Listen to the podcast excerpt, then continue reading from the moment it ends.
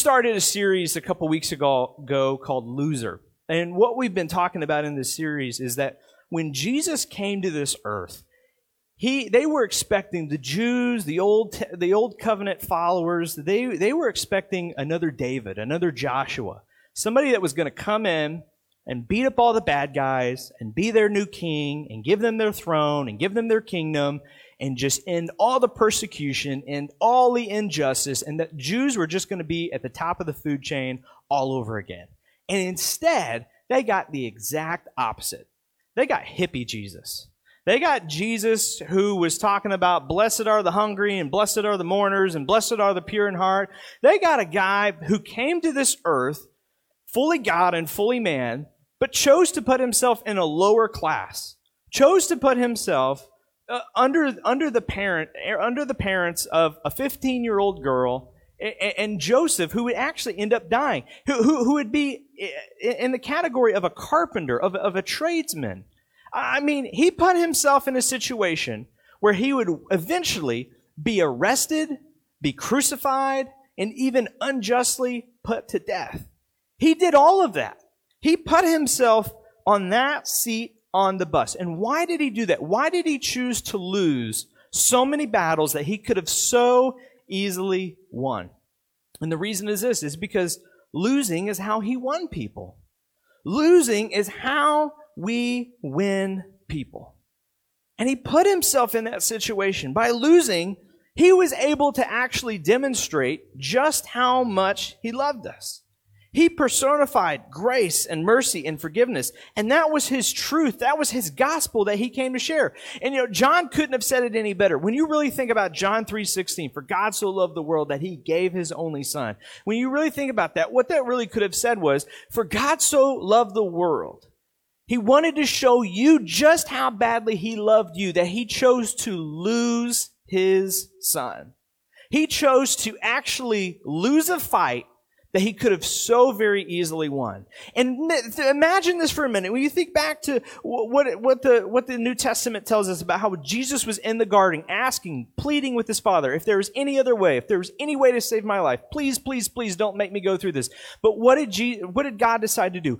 God decided to lose his son. God decided to look at his son for you and say, no, I will not save you.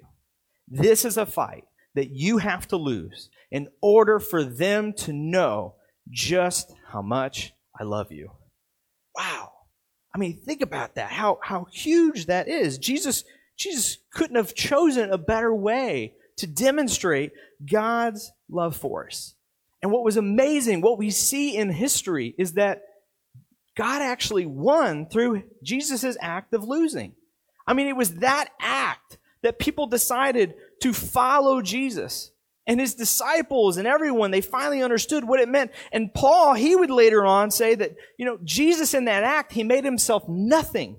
He made himself a servant. He became obedient to death. I mean, he humbled himself. And through that act, he showed us what it meant to follow Christ. And so Paul would say, we are now the body of Christ. We are now the hands and the feet of Jesus. And so if Jesus came to lose, we should also choose to lose as well. But that's really hard for us because all we want to do is win. We want to win at life. We want to win at our marriage. We want to win at being a follower of Christ. We want to win our way. We all have sides. We all have political views. We all have opinions and we all want our side to win. But Jesus says you're never going to win anybody by winning a debate. You have to choose to lose. And so what we're going to look at today is what Jesus really did when he came is he, he redefined what a winner looks like. He redefined what a winner looks like. And interestingly enough, this came up one day. One day when the disciples and Jesus, they were, they were traveling to Capernaum, there was this debate. They were walking and traveling and they started to fight, fight among themselves. They started to debate about who was the best disciple, who was the greatest disciple. You know, so all these guys are going, yeah, man, I'm I'm Jesus' favorite, you know. And they're just going, nah, man, I'm I'm Jesus' favorite. I'm gonna be the greatest. One day when he's in heaven and he's taking that throne, I'm gonna be at his right hand. Well, I'm gonna be at his left hand. Well, I'm gonna do this. And so they were having this whole debate, and Jesus overheard this.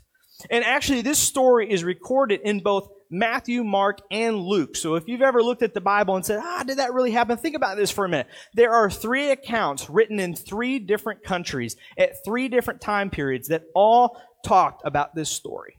Because there were eyewitnesses, eyewitnesses that Luke interviewed, and Mark was there, and Matthew was there, and they said, Man, this debate broke out among the boys one day, and this is what happened. And so they get to this stopping place, and Jesus had overheard them, and he's like, Teaching moment, here we go. And so this is what Matthew tells us. We're going to look at what Matthew, Matthew says actually happened that day. It said, At that time, when they, when they arrived, the disciples came to Jesus and asked, Who then is the greatest in the kingdom of heaven?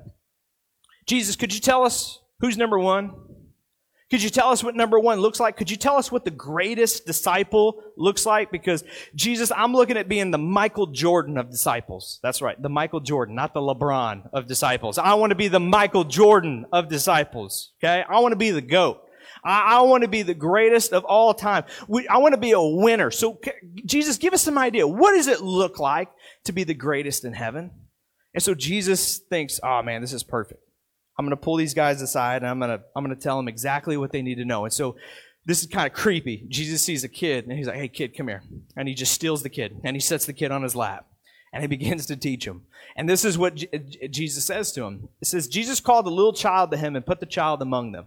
And then he said, "I tell you the truth, unless you turn from your sins and we're going to talk about that in a minute, you will never get into the kingdom of heaven." So the first thing he says, he goes, "Well, Here's what has to happen. You must do two things. And the first thing you must do is you must turn from your sins. You must turn from your sins. You know, here's the thing. Every single one of us have chosen a path in life, whether we recognize it or not. And that path is heading you towards a destination. Whether you know it or not, whether you recognize it or not, whether you understand that you've chosen or not, every single one of us have chosen a path and it is taking us to a destination. You know exactly what I'm talking about. Because you everybody has that friend at some point in their life where they're walking a path and you know that that path they're walking is going to lead them to a, a poor destination, right? You know, they're like, man, if they keep doing this, this is not going to end well. This is not going to go well. And you just see them walking, you see them walking, and you, oh man, you don't know what to say. You don't know how to tell them because it, it's hard to understand, but you know it's going to end up somewhere bad eventually. And then it happens, right? All of a sudden they call you and they go, man, you'll never believe what happened. She left me. Man, you'll never believe what happened. We're bankrupt. Man, you never believe what happened. I lost my job. You'll never believe what happened. I, I got in trouble with the police. And you're going, duh. I've been waiting for this phone call. I knew this was going to happen. And how did you know? Because you knew the path they were on.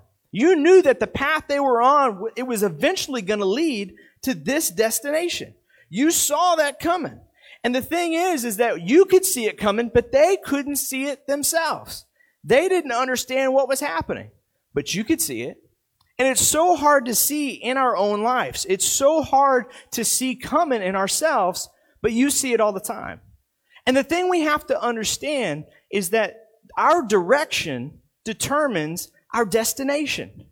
Our direction is pointing us to a destination and is, is going to point us there. We're eventually going to arrive there. So we have to be careful we have to be, we have to be able to choose carefully the path that we're walking on. Our direction determines our destination. And here's the thing we have to understand. When it comes to being successful at life, when it comes to being having a purposeful life, there is only one route to get there. We have to understand that because there aren't multiple routes, because there's only one creator God.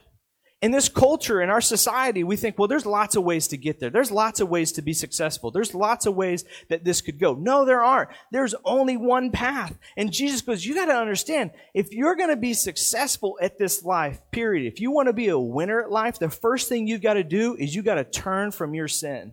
You got to turn from doing things the way that you want to do them. You've got to point yourself in the direction of me if you're ever going to arrive at the destination that you want to arrive at. So let me ask you something. Some of us are followers of Jesus, some of us aren't.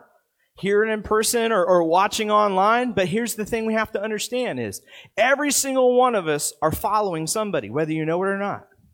Some of us are following Beyonce. Some of us are following our parents. Some of us are following just whatever internally we feel. Some of us are following our gut.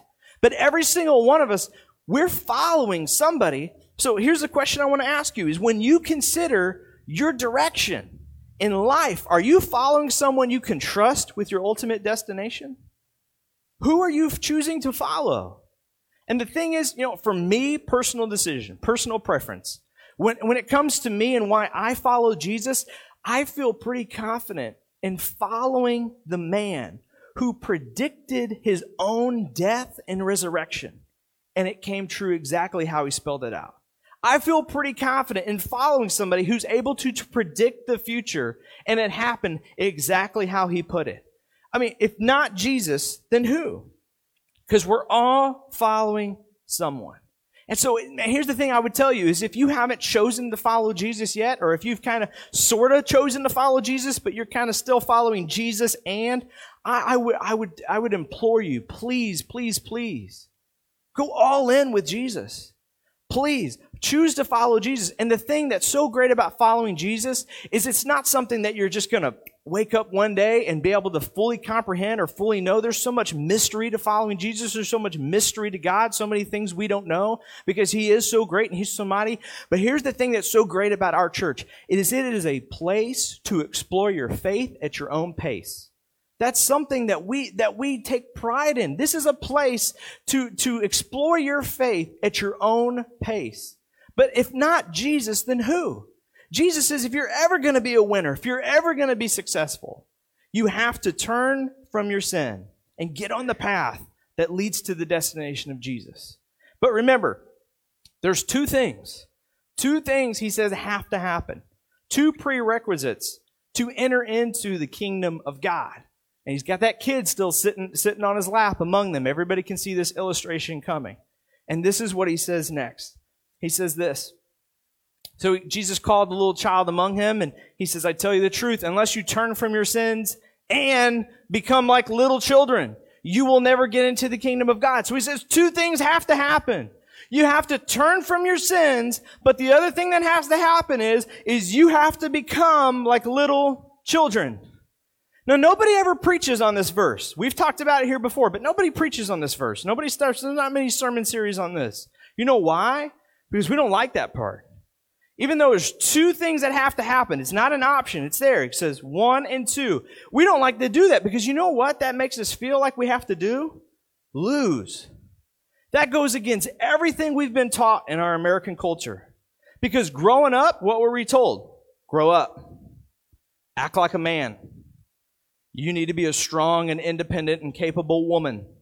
You need to act your age we have been told a, a more and more and more as we grew up, you need to grow up. You need to become more independent. You need to handle it. You need to take care of your business. And so when we grow up to being an adult, we become so independent from even God that we become this person that's created our own path that's headed towards a destination that is not as successful as God's path would have been.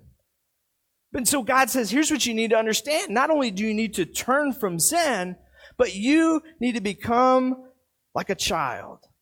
A way we've put it before that we'll, we'll say again is you need to grow into the child you grew out of.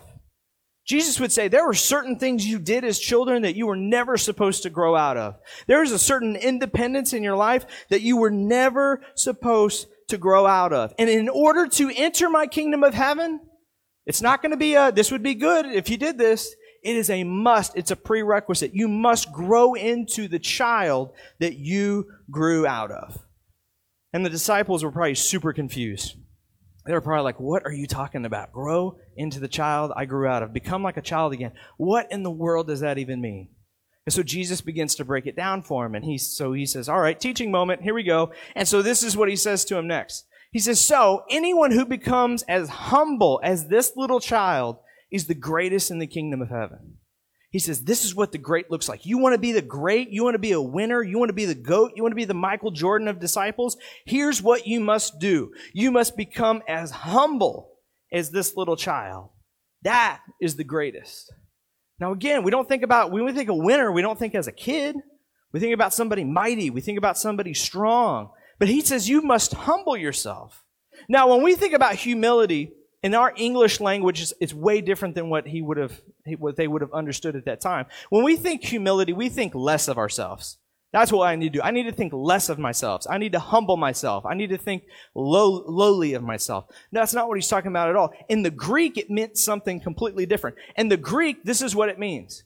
In, in the Greek, when we look at the, the word humility, it means choosing to put yourself underneath someone. Another way to look at it is asking someone who can, who can do for you what you can't for yourself. That is what humility looks like. It's choosing to, you know what? I'm going to choose to put myself under the authority of somebody else. I'm going to choose to put myself in need of somebody else. I'm going to ask someone who can to do for me what I can't do for myself. And Jesus goes, You know who the greatest of people are? It's not the people who boast up and go, I can do this. I can handle this. I can take care of this. It's the people who go, You know what? I'm going to choose to put myself in need. I'm going to choose to put myself under the authority of Jesus. I'm going to say, I need Jesus for everything. I'm going to say, Jesus, I need you. I need you for the things that I can't do, and I want you here for the things that I can do. That is what humility looks like. And he says, until you become like a child and you put yourself under here, and you cry out for me, Jesus, I need you. Jesus, I want you. Jesus, I want you to be a part of everything in my life, every decision I make, then you will not be able to be the greatest in the kingdom of God. I, I have, I have a six year old daughter and a three year old son. And we're at an interesting stage in life because my six year old thinks she's a 16 year old, is what's happened. And so every single day, my six year old just basically does her own thing. Like, uh, usually she's up before I'm up. She dresses herself. She puts her own clothes on. She does her whole own, her own routine and all this stuff. She does her own thing and she won't let me be a part of it for anything. There's no way I'm able to help her. There's no way she's letting me do anything. She has it taken care of and she's going to do it her way. Now, my three year old son, everyone's gone, is my favorite right now. Um, because my three year old son will run into the room every single morning. I hear his little feet just hitting the floor, you know, and I can hear the pitter patter. That's the first thing that wakes me up. And he comes up by my bed and he lifts himself up and he goes, Good morning, daddy. Can you make me breakfast? Can you get me dressed? Can you turn the TV on for me? Do I have time to watch a movie? Will you do this? And I'm like, sure, buddy. And so I get out of bed and we do this. And he goes, can I help you make mommy coffee? Can I help you do this? Can I? And just, he just wants to do all these things with me and he wants me to do all these things with him. And I'm like, buddy, I love you so much. Like, it's just a joy to wake up that way, you know? And then I go to check on my daughter and there's my daughter doing her own thing. And I'm like, honey, how's it going? And sometimes, you know, I catch her doing things and I'm like, that doesn't look right. That, that doesn't look good. Lord help her, you know, type of stuff, like some of the outfits she's chosen and things she chooses to do. And I'm like, honey, do you need, do you need my help? And she's like, no, I don't want your help. As a matter of fact, I got in trouble this week. I got in trouble because my wife picked up Olivia on Tuesday and she said, did you send your daughter to school like this? And this was the picture that I got from my wife. This is Olivia's shorts that she decided to wear that day. Notice the two rips across the butt cheeks. Kate goes, Did you send your daughter to school like this? I said, Honey, I'm trying my very best. I looked at the front. I didn't check the butt. I'm sorry. I don't know what happened, but this is how my daughter ran around all day. And I said, Olivia, that's, that's, is that in, at first I had asked, is that in style? Like, is that the new thing? Cause I'm, I'm getting to that age where I don't know what cool, what's cool anymore, you know? And so I'm like, is this the thing? What's going on? And she's like, it's cool, dad. I took a sweater. I, I, I tied it around my waist. It's fine. You know what I mean? I'm like, honey, dear goodness, I'm in so much trouble. But I told Kate, I'm like, what do you want me to do, right? Because every time that I try to talk to her, I try to help her, you know what she tells me? I got this. That's what she tells me. She says, I got this. And here's what every parent knows, right? Every parent knows this. When you get that kid and they get into that independent season and they start that attitude and they think that they got this, you know what you do, right? You step back and you go, Oh, you think you're grown. Oh, okay. I'll let you go to school with your butt cheeks hanging out. is what I'll do. and then I'll let your mother pick you up and I'll let your mother deal with it, right? This morning, you know what? She has no room to talk. I can talk about my wife again because she's teaching the kids again. This morning, she showed up in a Elsa Halloween costume. I said, what are you doing letting our kid come to church dressed in a Halloween costume? She goes, you try talking to her. I'm like, hey, see? I know her butt cheeks aren't hanging out, but she's dressed like Anna from Frozen 2. That's still bad, okay? But she says I got this. And so I tell her, oh, you think you're grown. Okay. Go ahead. Go ahead. And I just wait. I wait, I wait, you know, I wait at a safe distance for things to go wrong. Or I wait for somebody to say something. Or I wait for her mother to say something. And I go, see, you should have let me help you, right? Because I can see her do things and I know the struggle she's going to have. I know it's not going to go as well as she intended.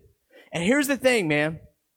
When you think about that for a minute, you think about my three year old and my six year old. My six year old wants me there for everything. Even the things he can do for himself. He just wants me there. He wants me to be a part of him. He's always asking me for stuff.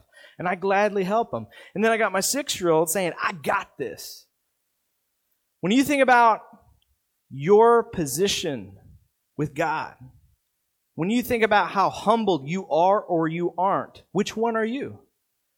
Do you look at God and go, God, I, I need you for this, and I want you here for everything I really could do myself? Will you come with me? Will you do this? Will you help me with this? Can I pray about this with you? Would you give me clarity about this? Would you bless this? Would you help this? Or are you the type of person that looks at God and goes, I got this? Because how many people do we know who their famous last words were, I got this? Exactly. Man, that's a, see, kids are saying more amens than you adults are. I got this, right? I can fix my marriage. I don't need your help. I can fix my marriage. I got this. I can get myself out of this debt. I got this. I can, I can beat this addiction. I can, I can beat this habit. I, I, I, I got this. And you know what I think God does at times? See, I'm trying to help you out because you know what I think happens? I think a lot of times when we look at God and go, I got this, God goes, Oh, you think you're grown. Okay. Okay. You think you're grown. Go ahead. Go ahead. Run around, work with your butt cheeks hanging out. Go ahead. Do your thing, man. Yeah, go ahead. Let's see how far you get. You know, how many times do we, do we gather together and we look at God and go, I don't know why God won't answer our prayers. I don't know why God, why won't God change them? Why won't God help them? And God's going, I, I can't do anything. They're the ones. What are you talking about? I, I would love to step in, but I'm not the God who comes in and forces anything. You guys have freedom of choice in this situation. I'm not going to force you to do anything. I'm here to help, but you can decline my help. And so I hear your prayers. I know. I, am getting your text messages. I see your pictures you're sending me. And you're going, God, what in the world? Why won't you step in and fix this? And you know what? I tried. And you know what they told me? I got this. Every single one of us could probably find some area of our life right now where we've looked at God and said, I got this. And you know what? God has looked at you and said, Oh, you think you're grown. All right. I'll be here. I'll be right here. And I'm, I'm, I'm getting all the text messages and I'm getting all the prayers of God, will you help them? Because I see the path they're on and I know where it's taking them and I know that's not where they want to end up. And God, they are headed for a train wreck. And God's going, I know. I can see it better than you can. But that's just how obvious it is. Because even you as a human understand where they're going. But hey, you can't do anything and I can't do anything until they're willing to go, I need help until they humble themselves like a child and say, God, I need you. I need help. I can't do this on my own. Until they do that, they're going to keep going down that path. They're going to be headed there. So here's the thing Do you got this? Or would you like some help? But here's the alternative when you would humble yourself like a little child, when you would put yourself under God and go, Abba, Father, I need you. I want you. You know what happens when we put ourselves in that position daily in every area of our life, in our marriage, in our parenting, in our finances, in our career, in our health habits. When we say, God, Father, I need you and I want you here and I want you to be a part of every single decision we make. When we do that, you truly understand what worship is. You truly understand when we come together and we sing these songs and you see those lyrics, you go, oh my goodness, that so beautifully puts into words what my heart has wanted to say. And I sing it out proudly and I sing it out with joy because that is exactly what I want, God. Father, I need you. Would you give me all of you? Would, would I surrender to you? Because that's exactly what I want to do. When you come to that place where you tell God, I need you and I want you, then you truly will understand worship. When you put yourself in that position and you go, God, Father, I need you, that is when you understand the power of prayer. Because so many people say, I don't know how to pray. I don't know what to say. You don't know what to say because you're trying to think of what to say. But when you put yourself in the position where you're just crying out for help, crying out for mercy, crying out for love, then you understand what prayer is and then you start to see prayer work in your life. Because the messages go out to God and God goes, I see you and I got you and I'm going to help you. That's when you understand what prayer is and the power of prayer. When you are able to do that, you understand the power that God has, the things He wants to do in your life. Man, I've been having so many great conversations. We're just going through a season right now of harvest in our church. And I called Martha this week, and Martha and I always around these times I mean, it's been eight years this, this month since we planted this church. And you know what? I can tell you right now, in eight years, there is not a single decision I made that I had full confidence behind. I thought, I'm an idiot. I have told Kate so many times, they should not have hired me. They should have hired somebody else. They were stupid. They hired a 23 year old kid, and then I just had a bunch of kids come along with me. That was a dumb decision. They really should have been a little bit smarter about that. I didn't do any of this. This is not built on anybody's genius. This is not built on anybody's uh, um, uh, abilities at all. This has been a total God thing. Everything that we've done here at Anchored Hope Church. But you know what? It's because we've put ourselves in that position where we've said, God, we have no clue what we're doing. Would you please help us? We don't know what, we don't know what to do. We don't know how to reach people. We've just been obedient to his voice. We've just been obedient to his calling. But you know what? Because we've put ourselves in that position where we've just said, God, we don't know what to do. So will you tell us what to do? That's where we've seen our greatest success. That's why we're in the season that we're in. And I did on Wednesday, man. Whew. Okay. Wednesday, man, I drove to work crying. Just thankful. Just telling God, God, I'm just, I'm so excited to go to church today and to work. Because I'm just so blessed at everything you're doing in everybody's life. And man, God, I know it's not me. I know it's all you. See, when you put yourself in that position is when you really get to see the blessing. When you really understand the power. When you really understand where God wants to take you. And you understand that, wow, this destination that I'm feeling right now is just one stop on many down the road. And I know that if I continue to follow Him and have faith in Him and humble myself and put myself under Him, I know He's going to take me to greater places. I know He's going to take me to greener pastures. I know He's going to do things. And I know there's going to be fights along the way and, and, and hardships along the way, and Satan's going to try to, to gouge us and hurt us. But I know that if I keep the path, God will see me through because He's seen us through eight years here. And I know He can, will continue to as well. I believe that. And that's what I want for you in your life. I want you to be able to experience that.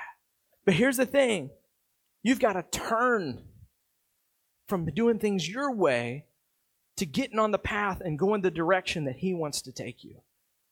You've got to put your faith in Him because you're following somebody.